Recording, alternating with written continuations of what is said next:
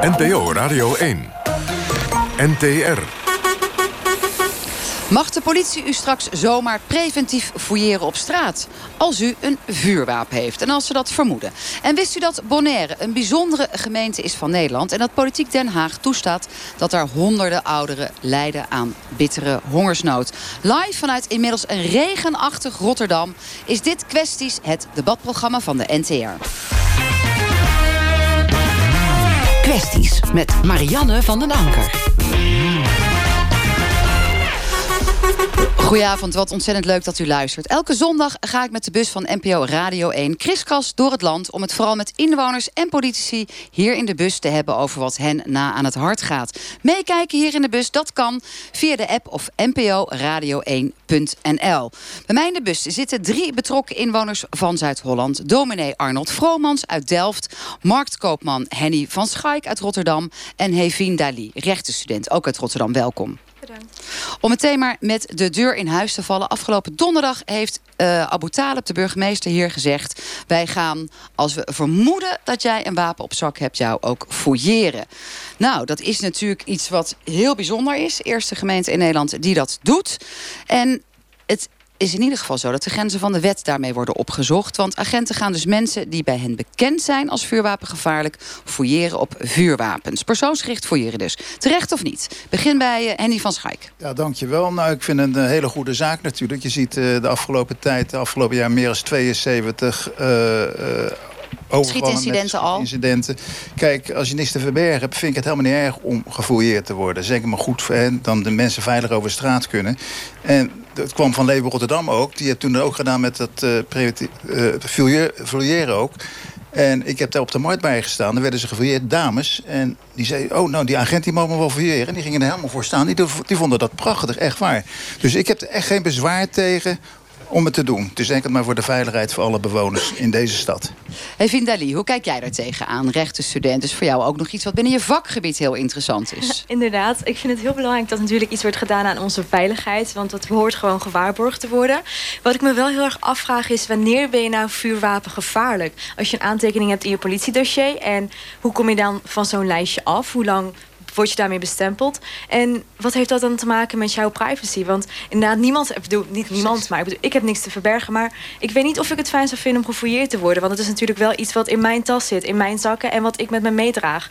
Het is niet dat ik iets te verbergen heb, maar... Ben je wel eens gefouilleerd door de politie? Uh, niet door de politie, wel door de vreemdelingenpolitie als asielzoeker. En dat heeft als kind heel veel indruk op mij gemaakt. En dat ga ik ook niet meer vergeten. Dus ik weet niet of ik dat een ander ook zou willen laten aandoen. En had dat te maken dat het zo'n diepe impact op jou maakte, Hevin... omdat je al uit Syrië gevlucht kwam... dus wellicht dacht van nou, is ook nog een keer de vreemdelingenpolitie... nou word ik teruggestuurd, of de manier waarop?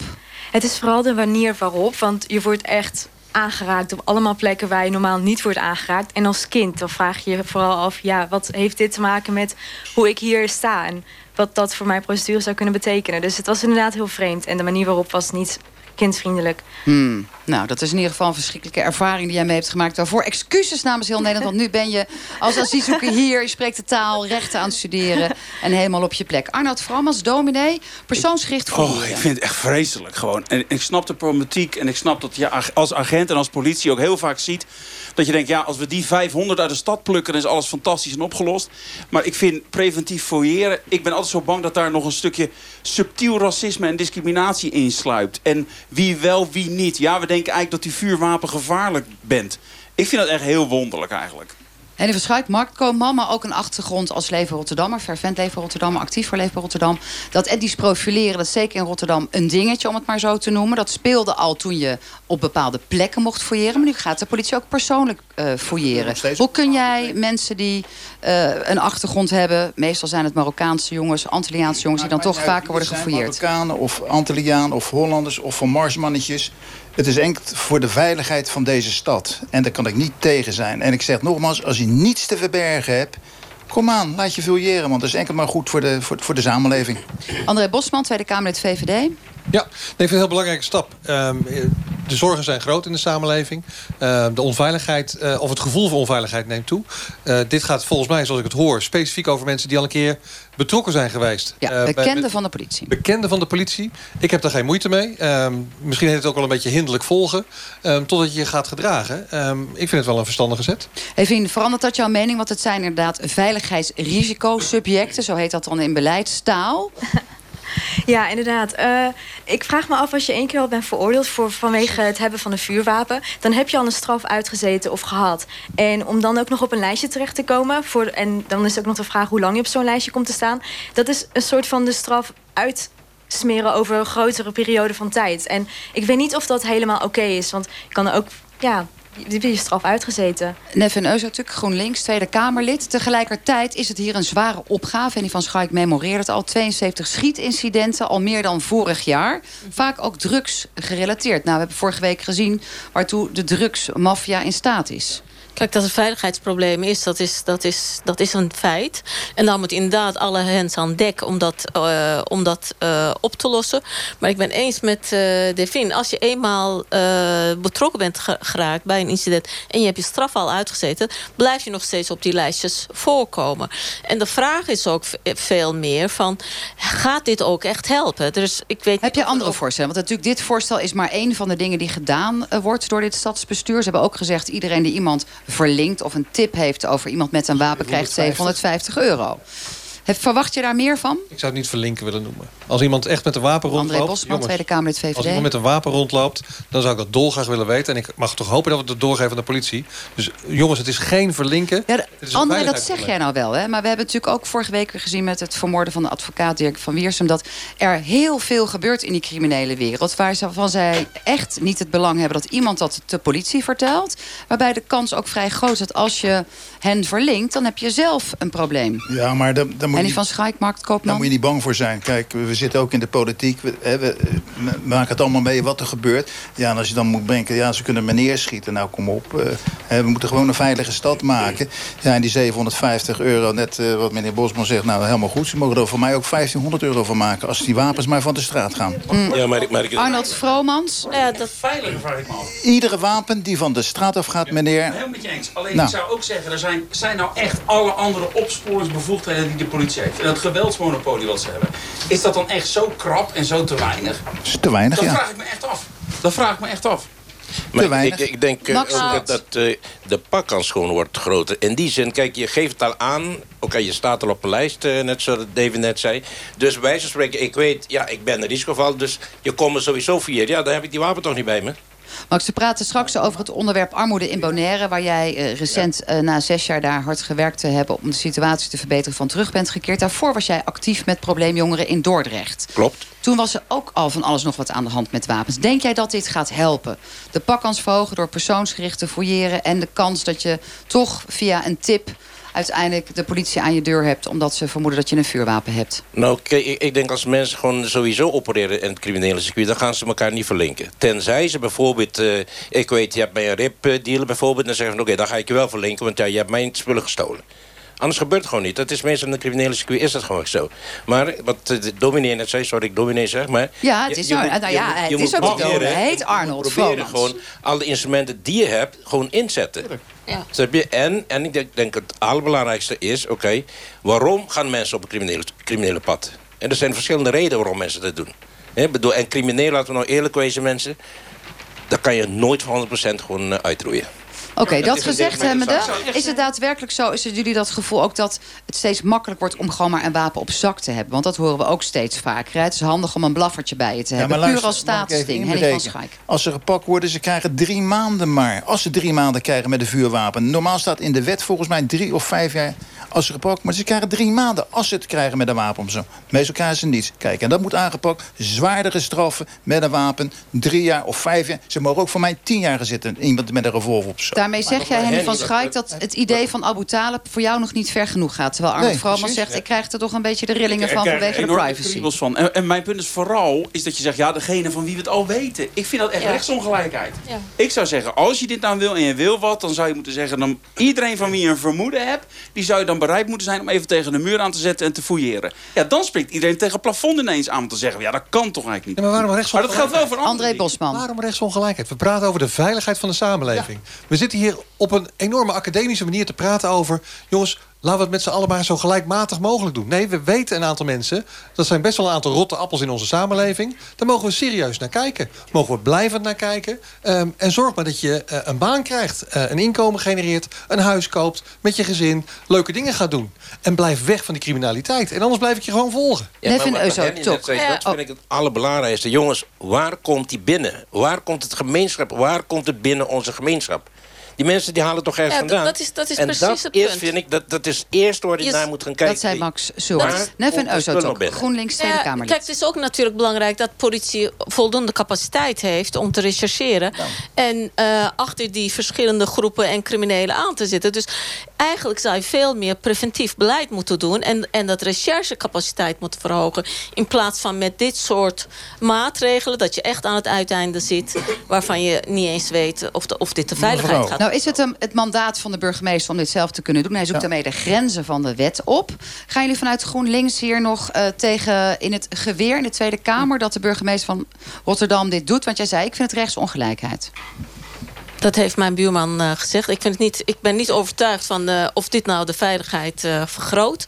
Ik ben geen woordvoerder justitie, dus daarom, oh, oh. maar, daarom doe ik Zeg nog even eh, voorzichtig. Want ik, omdat ik niet heel, heel erg deskundig ben op dat dossier. Dus eh, daar kan ik nog niets over zeggen. En wat, wat je me net vroeg, hè, destijds in, in, in Dordrecht hebben we dat ook meegemaakt. Behoorlijk wat schietpartijen. Zei de burgemeester van nou is het afgelopen, we gaan gewoon optreden. Maar ik denk belangrijk is dat ehm, van tevoren, door het van tevoren te zeggen, kan je ook die veiligheid vergroten. Want als ik een boef ben, dan weet ik van tevoren... oh, ik loop een risico, ik ga niet met mijn blaffer op zak. En ik ben bekend. Ik ben bekend, dus het heeft van de andere kant ook een positieve werking. Want Ja. daar ga ik vanuit. Oké, nou dat is in ieder geval een positief punt. Sluiten we dit onderwerp af met Hevin Dali. Jongste hier in de bus en de enige die zelf ooit mee heeft gemaakt om gefouilleerd te zijn. Deze hele discussie volgend. Denk jij dat het een goede zaak is wat burgemeester Abu Talib hier in Rotterdam als pilot gaat doen? Of zeg jij moet er echt morgen mee stoppen? Het is zeker een goede zaak dat meer wordt gedaan om, om een ieders veiligheid te waarborgen in Rotterdam. Alleen ik blijf nog steeds bij mijn eerste vraag: wanneer ben je vuurwapen gevaarlijk? En wanneer kom je van zo'n lijstje af? Wanneer heb je echt je leven verbeterd en kan je verder als echte burger? Dus dat is wel een beetje een moeilijke Ja. kwestie. Maar- En die van Schaik, je wil toch nog even zeggen, kom er maar in. Nee, nee, precies. Kijk, er zijn mensen die, eh, die gaan failliet... en die staan ook 20 of 30 jaar op een lijstje. Laten we eerlijk zijn. Gewoon aanpakken die handel moet over en uit zijn. Anders gaat het echt in Rotterdam en heel Nederland gaat het echt mis. Met de Marokkanen, die, die, die, met de dealers, et cetera. Ik zie het, ik hoorde. Dus kappen ermee, zwaarde straffen. Oké, wij kappen er ook mee met dit onderwerp. En mocht u nou luisteren en weten dat iemand een vuurwapen heeft... en nog behoefte hebben aan een zakcentje van 750 euro... bij burgemeester Abu Talib, kunt u zich melden. Over naar het volgende onderwerp. De Sieren is met een reclame gestart. U, lieve burger, wordt aangespoord om niet meer uw spullen zomaar weg te gooien. Want we moeten ook letten op het milieu. Dus speelgoed of waterkoker kapot, laat het repareren. Goede campagne van Sieren of vertrutting. Ik kijk even rond. Heel goed. Heel goed. Heel goed, want eh, Eusoto. spullen kunnen heel erg goed eh, gerepareerd worden. Ik ben een dochter van een eh, monteur, dus bij ons werd er niks weggegooid. Alles werd gerepareerd. Dus dat heb ik van huis uit al meegekregen. En dat geldt ook voor kleding, vermaken van kleding, ja, noem maar op. Het, is- het is niet alleen goed voor milieu, het is ook goed voor je portemonnee. En het is ook heel goed voor degene die het repareert. Want als je naar een kledingmaker gaat of een speelgoedmaker... dan heeft hij of zij ook zijn zakcentje weer verdiend. Dus ook eens. Heel goed, want we kunnen het allemaal niet meer zelf repareren. Misschien die sok stoppen nog wel, maar die kapotte waterkoker... daar hebben we al gauw een reparateur bij nodig. Isaberta Engelhart, ik mag jou Betty noemen. Goeie zaak dat we worden aangespoord om dingen te laten repareren... in plaats van zomaar weg te gooien? Ik vraag me af of het duurder wordt met reparatie.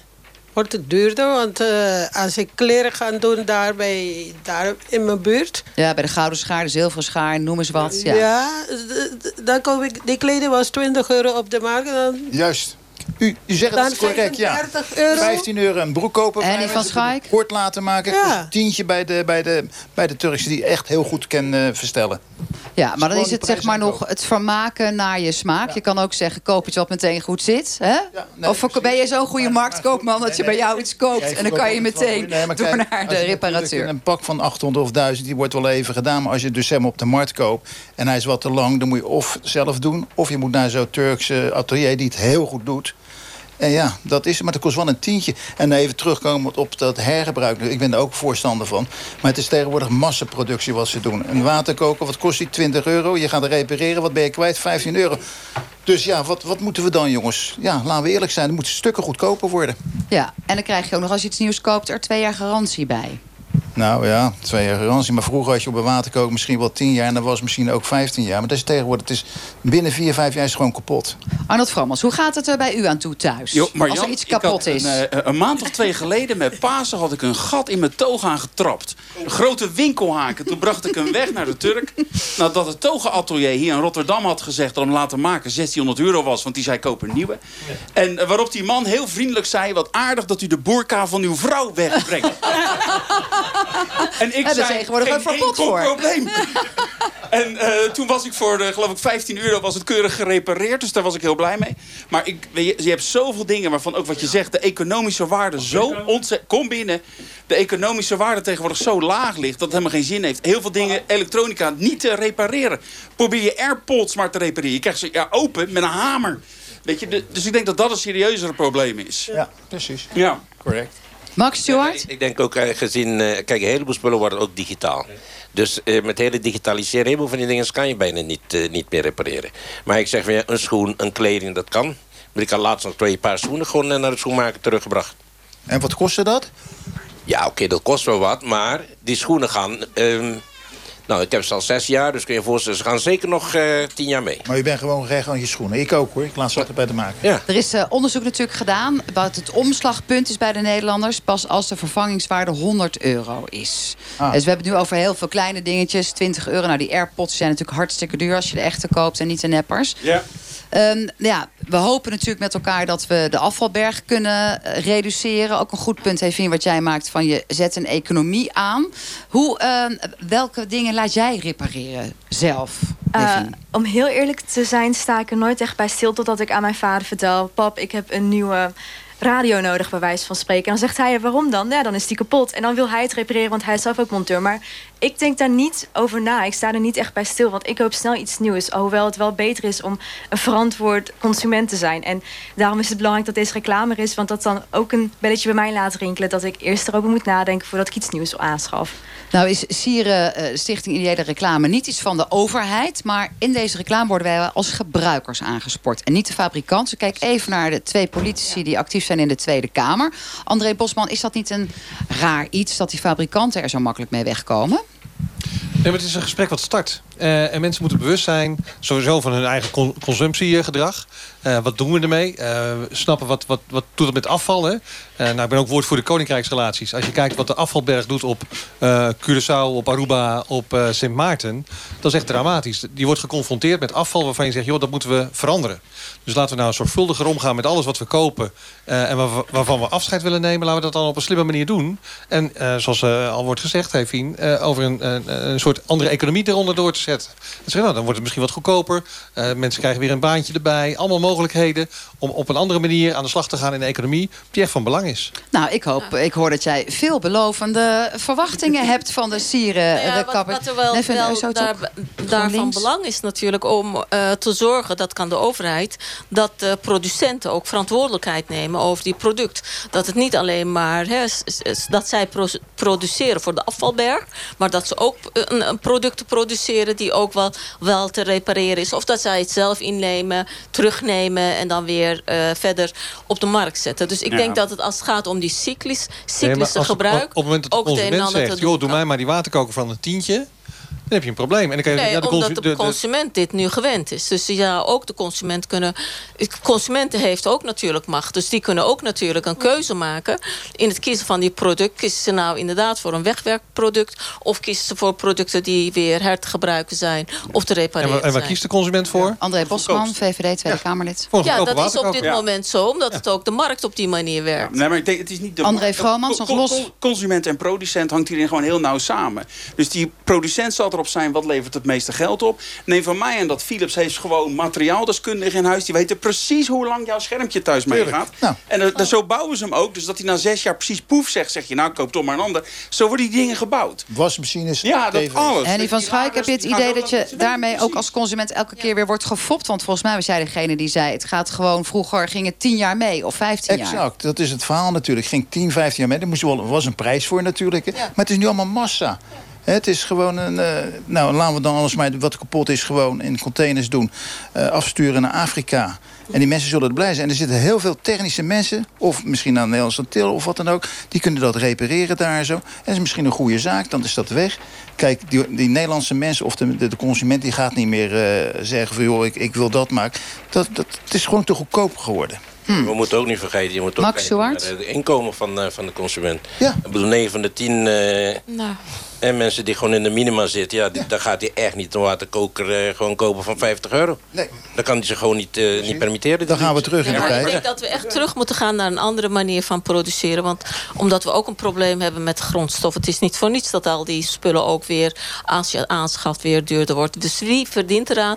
Die fabrikant die het gewoon op de- deze manier massa, massaproductie goedkoper maakt. Wel ondertussen allerlei eh, heel beperkte grondstoffen gebruikt. Die wij allemaal nodig hebben. Maar wat meneer ook Betty, zegt... eh, ik wil even nog Sorry. van Betty iets weten. Want die zei, ja, weet je, eh, jij startte met dat repareren. En dan is het duurder als je voor 15 euro iets hebt laten repareren. Denk je dat deze sierenreclame bij jou een schuldgevoel gaat opwekken... als je de volgende keer iets weggooit, je denkt... ah, ik had het moeten repareren? Ja, ik had het moeten repareren, maar ehm, dat heb ik nooit eh, gedaan, repareren. Dus dan, ja, ik, ik, ik geef het aan de buurvrouw of mijn zusjes of zo. En dan komt Die het krijgen al jouw kapotte zooi. Ja, als hun willen dan repareren. eh, hun. duurzaam. Ja, ja. Maar het, van repareren, nee, ik weet het niet. Ik heb geluk dat dingen als ze kapot gaan, dan is het om weg te gooien. Oh, nou, gelukkig dan eh, dat de sierenreclame er is. Dus eh, heel Nederland wordt opgeroepen om dingen eerder te laten repareren... dan zomaar weg te gooien. Kwesties met Marianne van den Anker. Al bijna tien jaar bestaan de Nederlandse Antillen. Weet u het nog? 10-10. En toen bestonden ze niet meer. Bonaire koos er namelijk voor om een gemeente te worden van Nederland. In de hoop dat ze het beter, beter zouden gaan krijgen. Nou, de ombudsman die heeft recent een onderzoek uitgevoerd... en de Uitkomsten daarvan zijn ronduit schokkend te noemen. Het is slecht gesteld met de sociale voorzieningen. En honderden ouderen gaan zonder eten naar bed. Hoe kunnen we zo snel mogelijk als de sodemieter... de armoedeproblematiek van de Caraïbische gemeente oplossen? Want dat is waar de ombudsman Reinier van Zutphen nu actie op wil. Ik begin met Max Soert. Jij bent eh, zes jaar lang, ik zei het al aan het begin van deze uitzending... weggezet door de overheid, als het ware... om dat probleem te tackelen als eh, nou, persoon vanuit de overheid... midden in de wijken. Ja. En je hebt die armoede bestreden en bestreden en bestreden en bestreden. En over jou werd iets prachtigs gezegd bij jouw afscheid. Namelijk het volgende. Wat, wie Max kent, weet dat zijn enthousiasme... maar ook zijn frustratie gevoed werd door zijn ongeloof... van de mensonterende situaties die hij tegenkwam in de wijken. Klopt. Ehm, ja, de eerste vraag is ja, hoe, hoe, hoe moet het zo snel mogelijk opgelost worden? Dat denk ik niet. Kijk, sociaal-maatschappelijke problemen zijn per definitie zeer complex. Zeker na, ehm na 1010. Zeker voor eh, Bonaire. Zeker denk ik dat het nog complexer is geworden. Zeker sinds de dollarisatie. Maar Max, voordat we het hebben over eh, dat het enorm complex is... terwijl ik denk, ja, het is eten, eh, gooi er wat eten naartoe... stuur wat eten, verbouw wat eten. Wat tref je aan? Want je hebt zes jaar lang in die wijken gewerkt ook. Ja, als ik, ja, van alles echt waar. Dus, eh, als ik je vertel bijvoorbeeld, dan ga je het, eh, of niet, niet tegen alleen, maar je hebt mensen die bepaalde projecten voor mij uitvoeren, collega's. En dan waren ook zo'n project eh, waar we zo'n ouderen proberen te ondersteunen, met, die een inkomen hadden om beneden de 1500, waar de meeste. Ehm, maar ja, als je bijvoorbeeld thuis komt bij zo'n echtpaar en dan tref je een, een, een, een oud iemand liggend op een bed met maden erin. Jongens, dat, dat, dan is Ach. het echt schokkend. En ik lieg echt niet. En zo heb je nog meer van zulke situaties. Ik kan me nog herinneren, dat was een paar jaar terug... heb ik een keer een foto gestuurd. Dat was volgens mij tijdens de CN-tafel. Er lag een man in een, in een bed.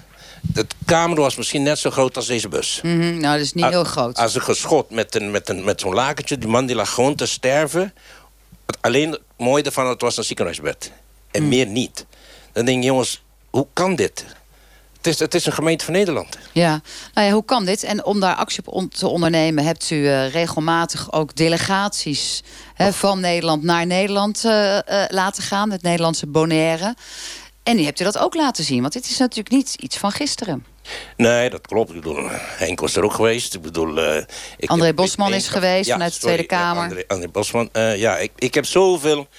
Ja, al die namen, kan ik. Zo, zoveel DG's, zoveel staatssecretarissen... eh, vaste kamercommissies, ombudsman... Mens, eh, van de rechten van, eh, van de mens, rechten van de kinderen... noem maar op. En ik heb die indruk, eerlijk gezegd... Ja, UNICEF. Ik heb, ik heb soms die indruk, dat wil ik niet bagatelliseren... of eh, de politie ook niet bestuurderskwalijk nemen. Ik denk zoiets van, ja, op het moment dat ze in die blauwe vogel staat... denk ze, oké, ik heb het gezien, ik ben ervan verlost. Hmm, nou, we gaan straks aan die politici vragen natuurlijk hoe ze daarmee omgaan. Om het even wat scherper aan te zetten. Want al die lui die zijn geweest, die hebben er ook meestal wel wat mee gedaan. En Renier van Zutphen, de ombudsman, die heeft in eh, eh, een interview met onze collega's van het Caribisch Netwerk van de NTR aangegeven is... willen jullie mij nu ook eens serieus nemen als ombudsman? Want ik schrijf nu weer een rapport, ik kan het niet aanzien. Er moet morgen wat gebeuren, dus actie gevraagd. Betty, hoe kijk jij tegen jouw prachtige eiland aan, Bonaire? Want je was er recent nog. Wat maakt het eiland zo mooi? De zon, zee en strand. De zon, zee en strand. Dat maakt het mooi. Niks meer 10, 10, 10. Want u praat over gemeente. Wij zijn geen gemeente. Wij zijn openbare lichaam van Nederland, artikel 132. Ik ga wel vaker de fout daarmee in. hè, Maar het is, wel, het is wel, Bonaire is van Nederland, toch? We horen bij elkaar. We horen bij elkaar, eh, maar toch... We zijn één koninkrijk.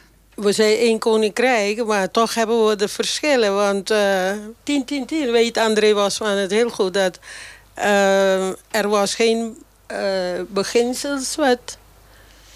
Laten we zeggen, er was geen nulmeting. En wat eh, eh, deze meneer zegt, is dat... Max? Max, ehm, toen 10, 10, 10 kwam, was eh Bonaire met een achterstand van 50 of 100 jaar. Ja. Laten we zeggen dat het een... Maar de mensen op Bonaire hoopten, want het is eindelijk een keuze geweest... van we maken onderdeel, heel graag onderdeel uit van het Nederlands Koninkrijk... want dan gaat het allemaal beter worden. En nu bent u daar recent geweest en hebben het over armoede... die daar sinds mensen die niets te eten hebben, met name ouderen. Wat hebt u gezien? Ik heb he- ook heel veel gezien, maar ik zie het niet nu. De vliegtuig die gaat vol met alle Kamerleden.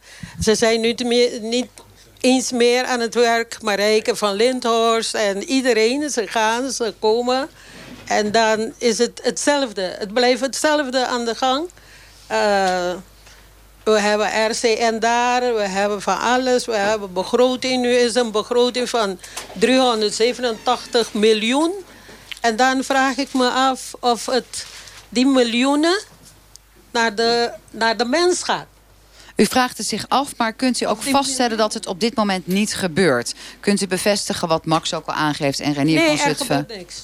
Er gebeurt niks. Oké, nou, ik zie dat de politie al helemaal klaar zitten. U hebt ze al gehoord, eh, Nevin eh Euzotok van GroenLinks, Tweede Kamerlid. U was recent er nog, een paar weken geleden, maar voor het eerst. Wat hebt u gezien?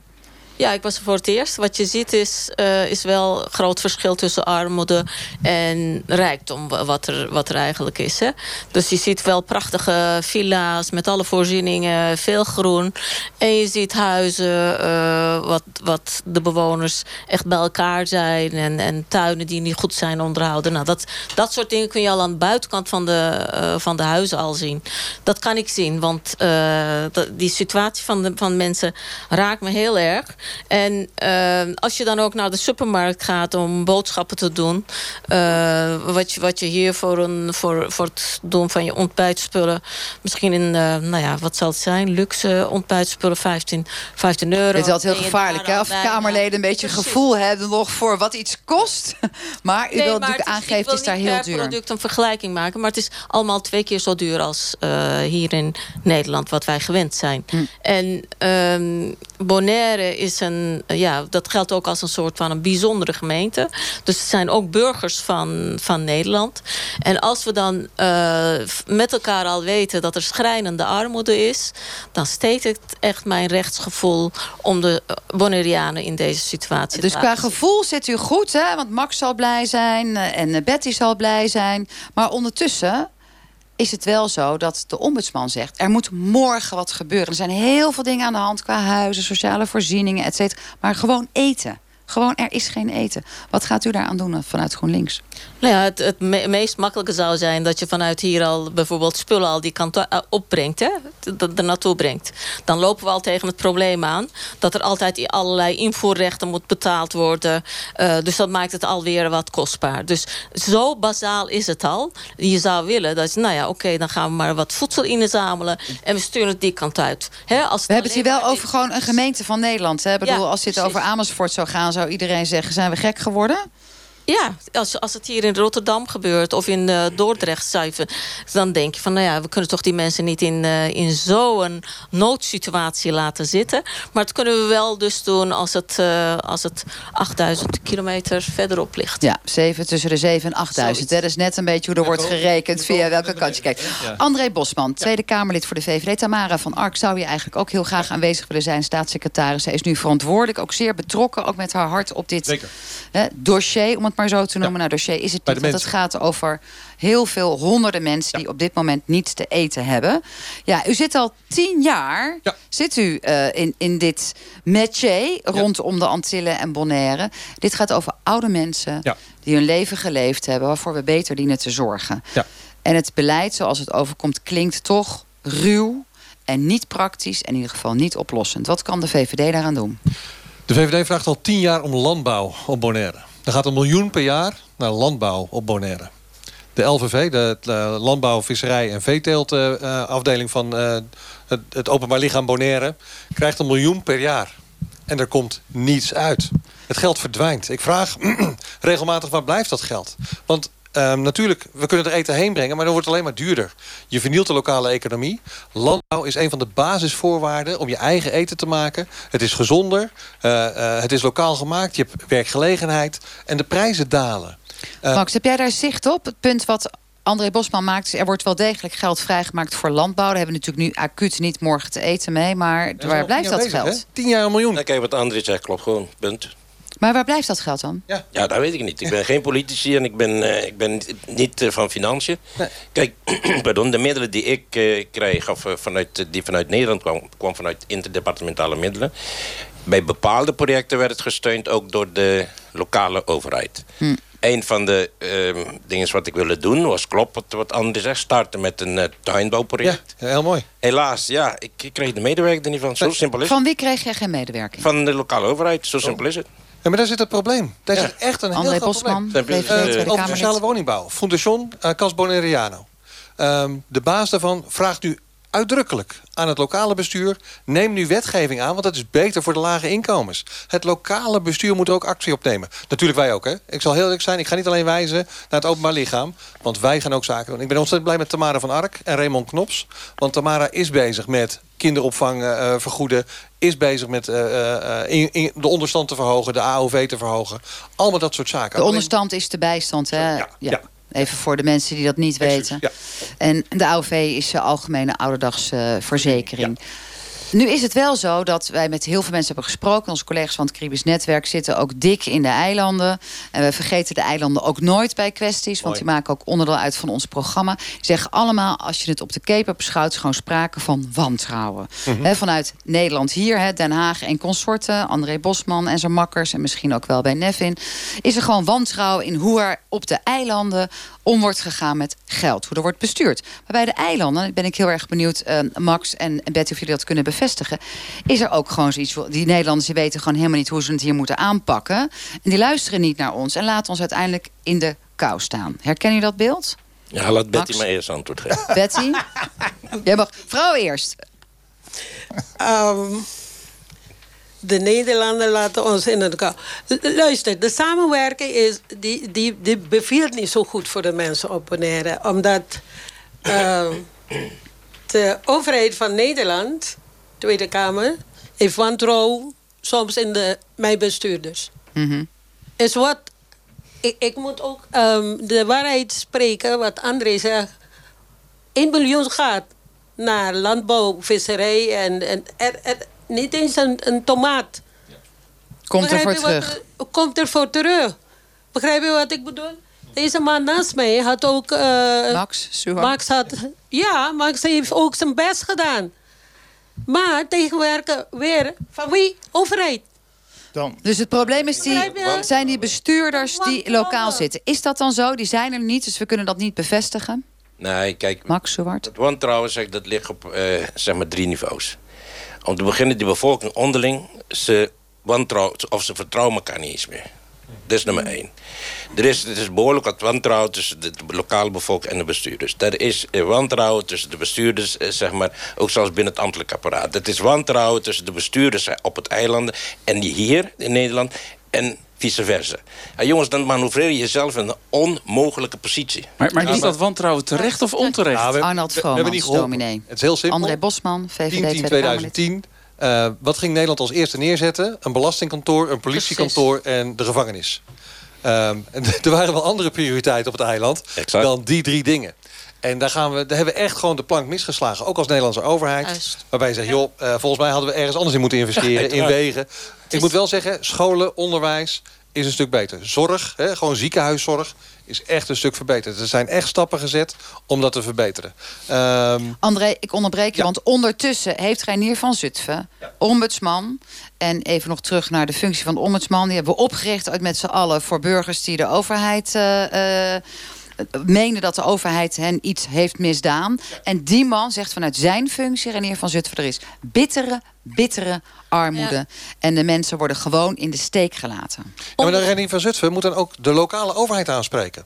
En dat Ja. stoort mij in het rapport wat hij schrijft. Hij komt gelijk bij Nederland aan de bak en zegt... joh, er moet nu iets gedaan worden. Dat kan, maar dan moet ik het lokale bestuur aan de kant schuiven. Dat kan, maar dat, dat willen ze niet. Dat doen we ook niet. Dus het lokale bestuur heeft de verantwoordelijkheid. Renier van Zutphen heeft hij niet aangesproken. Dat stoort mij echt ten zeerste. Als meneer van Zutphen als ombudsman zich serieus genomen wil eh, worden... dan moet hij ook die kant benoemen. En dat doet hij niet. Oké. Ja, maar André, Nou, eh, eh, volgens enigszins ben ik niet doet en hij wel. Hij heeft en, en. erover dat er echt en een acuut een armoedetafel moet komen... waarin verantwoordelijken, zowel vanuit Nederland als lokaal... aan tafel zitten. Maar ook, ook mensen die daar eh, verstand van hebben. Dus niet alleen de eh, bestuurders, zeg maar. Dus hij doet best wel voorstellen. Dus het is niet zo dat hij alleen maar iets constateert... en dan eh, geen oplossing aandraagt. En dat is ook een van de dingen die ook mensen daar... maar ook de, over- eh, de lokale overheid ook steeds zegt... als het gaat om beleid... dat zij gewoon veel te laat worden eh, betrokken in de ontwikkelingen. Dus ik zou zeggen, begin nou vooraf. Ja. En eh, we hebben over 10, 10, 10 is er net gesproken. Toen is Nederland toen al terughoudend geweest... als het gaat om ontwikkelen van sociale voorzieningen... op die bij- eilanden. Dus Maar het is een bijzondere gemeente van Nederland. En Renier van Zutphen overigens zit in Londen, luistert mee. Was hier ook graag in de bus geweest. Die heeft eh, ook nog gezegd... laten we niet verzanden in bureaucratie en gedoe. En we gaan er gewoon voor zorgen dat we samen gaan werken. Nou, ik hoor nu net ook weer allerlei dingen de revue passeren... van ik denk, nou, dat klinkt als lang en bureaucratisch gedoe... terwijl er morgen eten nodig is. Voor een paar honderd ouderen. keuzes maken. Maar- ik was afgelopen vrijdag bij zeg maar, eh, eh, zeg maar het congres van Divosa. Het gebeurt ook hier in Nederland. We maken de verkeerde keuzes, mensen. Het geld komt niet terecht bijvoorbeeld bij kinderen... maar bij mensen die het niet nodig hebben. En het is ook op Bonaire precies hetzelfde. We moeten keuzes maken, zowel het lokale bestuur, maar ook hier. Maar zeg jij daarmee, want dat is natuurlijk André altijd het ook woord wat vaak niet wordt gebruikt en soms ook wel, dat het een corrupt lokaal bestuur is, of dat niet? Of zijn ze gewoon Ja, onkundig? Zijn het prutsers? Ze zijn corrupt. Maar ja, precies. Ze Nou, zijn nou, corrupt. Precies. Nou, ho, ho, ho, Nu- jongens. Ja, nee, nee, Ja, ze, zijn, ze zijn gewoon corrupt. Moet je luisteren. Die, Hey, Nu is er i- een, een gaande van, van uitreden van 348.000 gulden die verdwenen is. Konden we ook voor die ouderen eten kopen toch? Precies, mevrouw Van der Anker. Henny van Schaik, diverse malen gezegd hebben de 1 miljoen is naar Bonaire gegaan. En niemand heeft het. Laten we dat eens even met de bezem daar doorheen gaan. Om dat boven water te krijgen.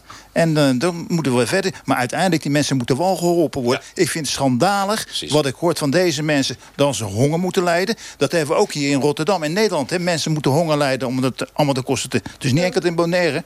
Maar ik zeg het, ik leef er echt mee mee. Maar laten we eerst even die bezem door de heen uh, jassen daar zo. Dan zijn we gelijk klaar. Maar, maar het is ook dat er heel veel subsidie daar gaat. Maar dan werken ze ook niet met uh, hoeveel mensen hebben ze geholpen. Um, hoeveel procent van mensen zijn er uh, geholpen. En niks. Er is een, een centrale statiek bureau op. Ja, ook en dan, dan, dan krijg je niet... Max heeft 100 mensen geholpen om niet dezelfde mensen te helpen. Elke keer wanneer er radio, er is een radioprogramma daar... ik vraag die mensen gaan zitten zonder boek, met zijn hand en hun benen... dan praten ze uit het hoofd. En dan, ik vraag hoeveel mensen hebben ze geholpen, kunnen ze niks zeggen. Max, wij horen nu, ga er met de bezem doorheen en het is corrupt. Denk je dat het op te lossen is? Want met de bezem doorheen, je hebt zelf gezegd hier... ik heb gewoon last van de lokale overheid. ik wil dingen realiseren, krijg ik niet voor elkaar. het is en en. Ik zeg, wie zit gewoon op dit, op, deze, op dit moment in de Pinaire, dat zijn de ouderen, uh, de alleenstaande moeders, dat weten we allemaal. De migranten die gewoon te, te kort op het eiland uh, hebben gewoond en die ook uh, een, een AOW-uitkering hebben. Jongen, het is gewoon niet te doen. Dus we weten het. We weten zelfs wie die mensen zijn. Precies. En dan heb ik zoiets van, oké, ik kan nu zeg maar... Uh, oh, Tipgever misschien, 750 euro ja, er tegenaan. Abu Talib wil dat misschien ook nog wel betalen. Ja, ze weten wie die mensen zijn. Ja, ja, klopt. André Bosman, VVD. helpen, toch? Ja, er zit nu een nieuw bestuur. Uh, in het verleden zijn er nog wel regelmatig wisselingen geweest in het bestuur. Dat heeft ook niet geholpen. Het onderlinge wantrouwen hielp dan ook niet. Uh, ik ben een groot fan van Nina den Heijer. Eh, zeer betrokken bestuurder daar. Ik zeg ook iedere keer, het gaat niet over grote aantallen mensen. Zij kent mensen bij naam. Zij weet hoe die situaties in elkaar zitten. En, het en is dit dan hoopvoller? Want het klinkt ook weer als dweilen met de kraan open. En we zijn al tien jaar bezig. Nee, het probleem waar we nu mee bezig zijn, Kamerbreed. Hè, we hebben recentelijk een grote aantal vragen gesteld aan de verschillende ministers. Dat wij vinden dat oplossingen moeten maat uh, gegeven zijn. En dat betekent dat Bonaire anders wordt geholpen dan Saba. En anders dan Sint-Eustatius. Als je kijkt naar, Sint naar Saba. Saba krijgt veel meer ruimte om zijn eigen probleem op te lossen. Omdat het bestuur goed geregeld is. De financiën zijn goed geregeld. Als Bonaire dat doet... Daar is overigens ook sprake hè, van hongersnood bij oudjes. Nee, maar ook daar uh, is landbouw een ondergeschoven kindje. Ik roep het op ieder eiland. Want uh, Saba, een van de belangrijkste zaken in, het, in de vlag van Saba... is de sweet potato. Die groeit daar fantastisch. Hij wordt niet meer verbouwd. Hm. Het spijt me zeer, maar je kan lokaal ontzettend veel verbouwen. Nevin het is zo. Eusotok. Nou, ja, die nou klinkt het, ik wil even over het politieke hebben. Hè, want uh, André zit al tien jaar op uh, uh, dit onderwerp. Gaat ook vaak naar de eilanden twee, toe. Um, zijn staatssecretaris, maar Van Akker is ervoor verantwoordelijk. Jullie zitten in de oppositie. Klinkt dit nu goed, het verhaal wat hij vertelt? Heb je daar vertrouwen in?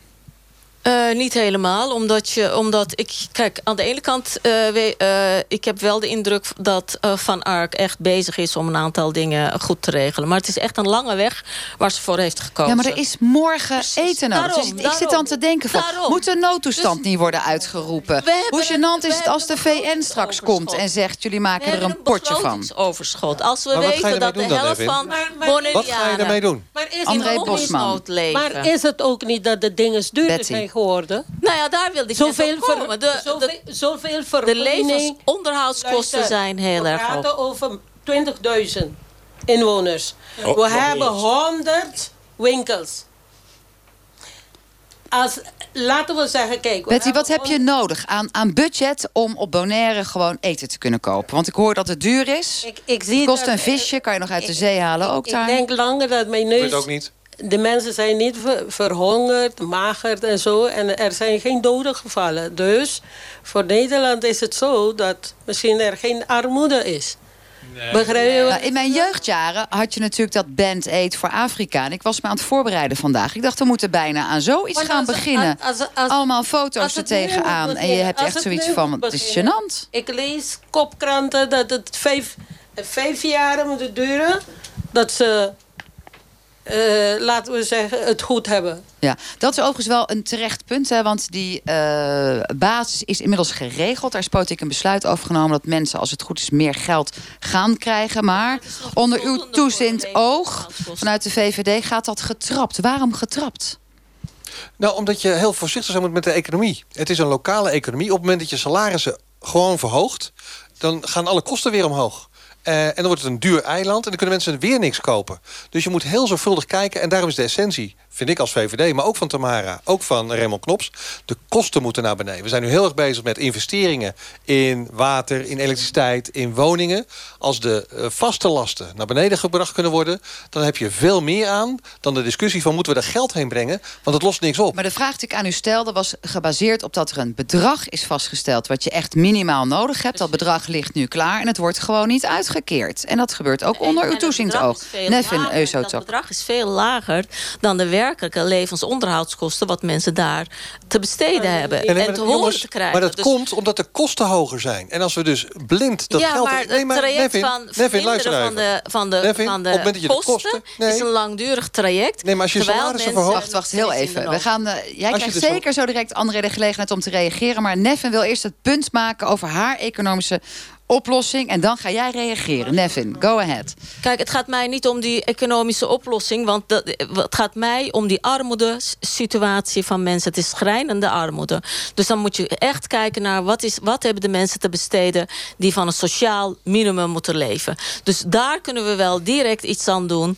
En in afwachting van al die trajecten waar eh, meneer Bosman over heeft... dan kunnen we zeggen van, weet je wat, tijdelijk gaan doen we dit erbij. Want de onderstand wat door Van Ark is eh, bepaald... ligt onder de eh, werkelijke kosten die mensen te beste- besteden moeten hebben... om een, een bestaanszekerheid te krijgen. Oké, met één tussenzin dat die onderstand voor de mensen in Nederland die luisteren... eh, de bijstand is Ja. zoals wij die kennen. André Bosman. Ja, maar als je mensen geld gaat geven, gaat die economie daarna draaien. Dat is het hele simpele van een economisch model. Op het moment dat je mensen geld geeft, gaat, niemand, gaat geen bedrijf zeggen... nou weet je wat, ik ga mijn prijzen wel verlagen... want het inkomen van die mensen is omhoog gegaan. Ja, maar ik heb nee, nee, argument- nu, ben, nu ben ik. Dus wat betekent is dat die kosten naar beneden moeten. En als we de kosten niet verlagen... dus er zit nu volle druk op. We hebben een aantal vragen gesteld. Ook aan het ministerie van Economische Zaken. GroenLinks heeft geen vragen gesteld. Vind ik heel jammer. Je was niet bij het eh, hele proces. Kijk, het wordt er even een politiek eh, Ja. gehakketakje. Nee, maar dat maar is ja... nee, maar joh, in het kader van de transparantie... er zijn als geen als vragen als het gesteld door GroenLinks. Als we het zo belangrijk vinden... en je hebt de kans om het hele kabinet te bevragen... ik heb daar serieus aandacht voor gevraagd. Ook voor de kosten voor telecom, hè, voor internet, voor elektriciteit... voor water, voor huizen heb ik allemaal vragen over gesteld. Omdat ik vind dat investeringen moeten komen uit Nederland... die moeten wij gewoon betalen.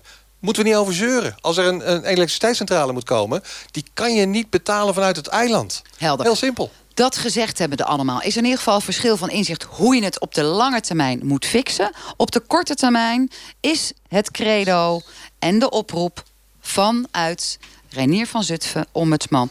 Morgen hebben mensen daar eten nodig. We hebben nog acht minuten. Hoe gaan we ervoor zorgen dat mensen morgen wat te eten hebben? Arnold Vromans, jullie kennen dat vanuit de kerk ook met de diaconie. Ja, ja, Soepbus nou, ik daarheen. denken- Er is één Ik voedselbank, misschien nog een voedselbank ernaartoe. gedaan met economie. Dus ik herken heel erg wat André zegt. Dat heeft een ontwrichtend effect op die economie. Dus dat wil je altijd voorkomen. Maar ik denk tegelijk een beetje... Het is een beetje alsof je gebouw in de fik staat en zegt... verdraait wat we er toch een sprinklerinstallatie in moeten zetten. Dus ik, ik denk dat je die twee dingen ge- geknipt en mooi ingefaseerd moet doen. Maar ik denk vooral aan wat, wat André vertelt. Dat je denkt, ja... Je hebt die mensen die liggen op hun bed vergeven van maaien. Dan is de vraag voor mij heel erg kort. Wat moeten we nu direct doen? Dus de vraag die heet het in mijn hoofd zit. Heb ik een beetje ook gehoord. Om hoeveel mensen gaat het nou? Een paar u- honderd maar. Dat je, dat, dan zou ik zeggen... Honderden Ja, dan denk ik, nou, dat, dat kunnen we... eh, Zou ik zeggen, eerst water en de rest komt later. Ik schrik ervan als zo'n proces al heel lang loopt. Ja. En dat je dan denkt bij jezelf... God, dat krijgen we maar niet van de grond afgetrokken. Dan denk ik, hoe krijg je dat nou opgelost? Ja, dan moet je er direct op sturen, vrees ik. Ja, Henny van Schaik, je bent ook altijd van de praktische oplossingen. En we hebben al een mooie slogan. Eerst water, de rest komt later. En dan wel water met iets van eh, soep erin, groente of zo. Maar ik zat nog in die thema van brand, hè. Dat komt nog uit de oude brandwondenstichting. Het is natuurlijk verschrikkelijk in deze tijd, 2019... dat mensen daar op Saba en op Bonaire honger moeten lijden. ja. Die hebben we hier ook in Nederland. Hè. Vergeet dat even niet. Laten we eerlijk zijn. Hè. De mensen worden hier ook armer. Zeker. Elektriciteit omhoog. Alles wordt duurder. Dus die mensen moeten gelijk geholpen worden. Maar dit is ook een vergeten groep, Henny. Want we hebben het er te weinig over. Nou ja, wat ik hoor, ze ook zijn gewoon Nederland wat op een jaar bezig met eh, daar. Dus geen vergeten groep. Ik wil weten waar die miljoen euro's zijn gebleven. Jij zegt recherche erop. Maar maakt dat uit voor morgen? Want Nee. morgen is er eten nodig. Morgen- Los, los van die miljoen Precies, euro precies. Max. We weten wie die mensen zijn Ja. die nu op dit moment dat wij hier weer zitten te kibbelen met Ja. elkaar, Ja. wie die mensen zijn. Maar wie, Dus- wat moeten ze van hun stoel af? Moeten ze worden omgekocht? Moeten ze worden neergeschoten? Wat moet er gebeuren met die lui dan? Ik Ja. ga ermee om, ze weten wie die gasten zijn die nu acuut hulp nodig hebben. Ga die mensen helpen. Nee, ik denk dat... Ja, ik ben niet meer op het eiland, dus Oké. het is niet aan mij vragen om het te doen. De, de, de kans om, André Bosman, VVD, Tweede Kamer. waar we ons zorgen maken is, is toch een stukje lokaal bestuur. Eh, volgens mij ligt... Zit, Ja, maar het gaat over morgen Nee, nee, qua nee, oplossingen. nee, nee, Over honger. Nee, jongens, laat me even uitpraten. Ja. Dat betekent dus dat je eh, verantwoordelijkheid wil leggen bij het lo- lokale bestuur. En armoedebestrijding kan je het beste lokaal doen. Dat is de, eh, Nina weet inderdaad bij naam wie er wat nodig heeft. Op het moment dat je de, de, de bestuurlijke verantwoordelijkheid meer ziet eh, verschijnen... is het veel makkelijker om te zeggen, weet je wat... Nina, hier heb je het geld, regel het. En daar moeten we alleen ambtelijk... Wij zitten tegen twaalf torens te vechten... waarbij we zo, soms ook als Kamerleden de frustratie hebben... dat we er niet doorheen komen. Maar is er dan ook ruimte als deze niet... want ik dacht even, ze weten wie het zijn. Ik denk de mensen die de boel blokkeren... die moeten van een stoel af. Maar er schijnt dus Nee. iemand te zijn die het best kan gaan organiseren. Krijgt hij dan ook ruimte? Geeft hij dan vanuit de Tweede Kamer gewoon geld en mandaat? Ja, maar kijk, dat- Maar dat dat, is- dat dat- doen we niet vanuit de Tweede Kamer. Dat is het probleem. Als, als Tweede Kamer geven we daar geen mandaat voor. Daar gaat vanuit het ministerie. voor. Heb je En je kunt niet het lokale bestuur ontheffen vanuit maar- Nederland. maar ik begreep- Betty. Maar daar, daar los je niks mee op. Hebben Luister, gedaan, hè? Ja. ik begreep iets niet. De bestuurder die nu... Ik ook niet, want ik denk, wanneer gaan we het morgen oplossen? Luister, de bestuurder die nu aan de macht is... Hoeveel hadden ze? 11 miljoen? Ja. CFT? Ja? Positief, toch? Ja.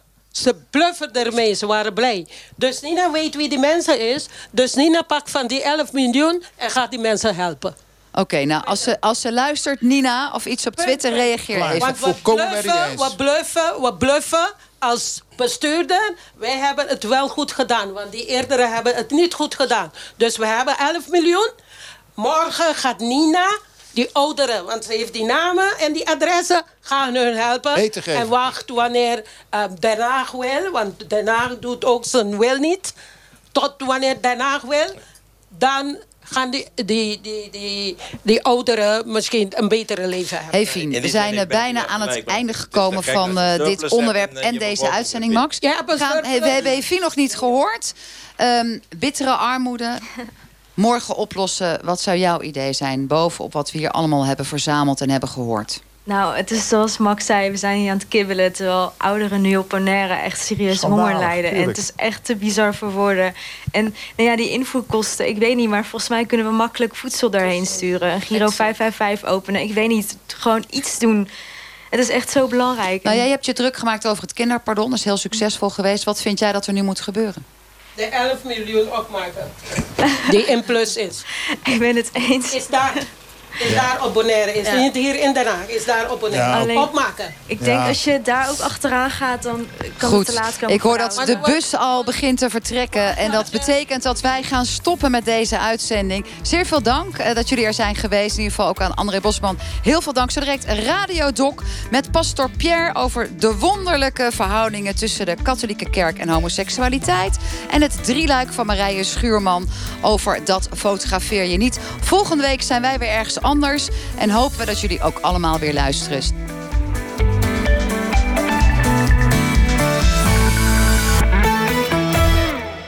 NPO Radio 1. Dinsdag in Kunststof. Toen ik debuteerde, toen was seks in literatuur was behoorlijk geproblematiseerd. Zelfs schrijver Ronald Gippard is op een leeftijd gekomen dat hij terugkijkt op voorbije jaren. In zijn roman Alle Tijd blikt hij terug op de vriendschap van zes mannen die ooit een bierbrouwerij begonnen. Op NPO Radio 1. Luister naar Kunststof met Ronald Giphart. Dinsdag om half acht. Het nieuws van alle kanten.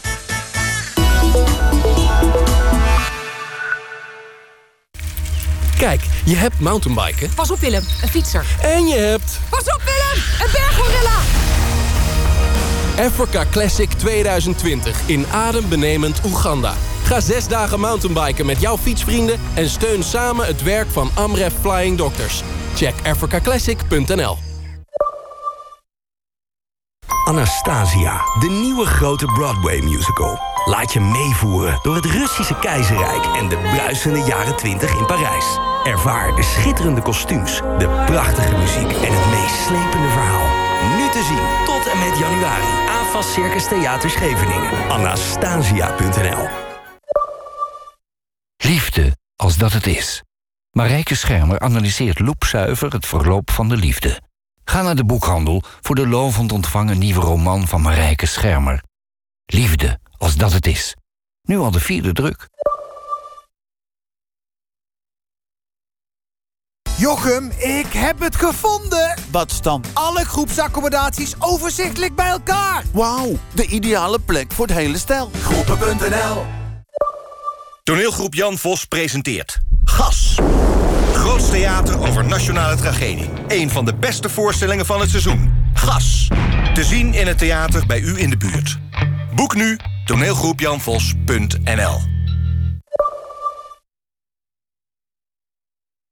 De ideale plek voor het hele stel. Groepen.nl Groepen.nl Is je salaris net gestort? Je kunt er nog een droomsalaris van maken, hè? Ja, moet je wel een lot kopen voor de 1 oktober droomsalaristrekking van de staatsloterij. Met kans op 30 jaar lang 10.000 euro netto per maand. Je hebt nog een paar dagen. 1 oktober kan het gebeuren. Kijk op staatsloterij.nl. Een spel van Nederlandse Loterij. Speel bewust 18+. Plus. Design Museum Den Bosch presenteert de spraakmakende tentoonstelling Design van het Derde Rijk. Die laat zien hoe vormgeving heeft bijgedragen aan de verspreiding van de natie-ideologie. Tickets zijn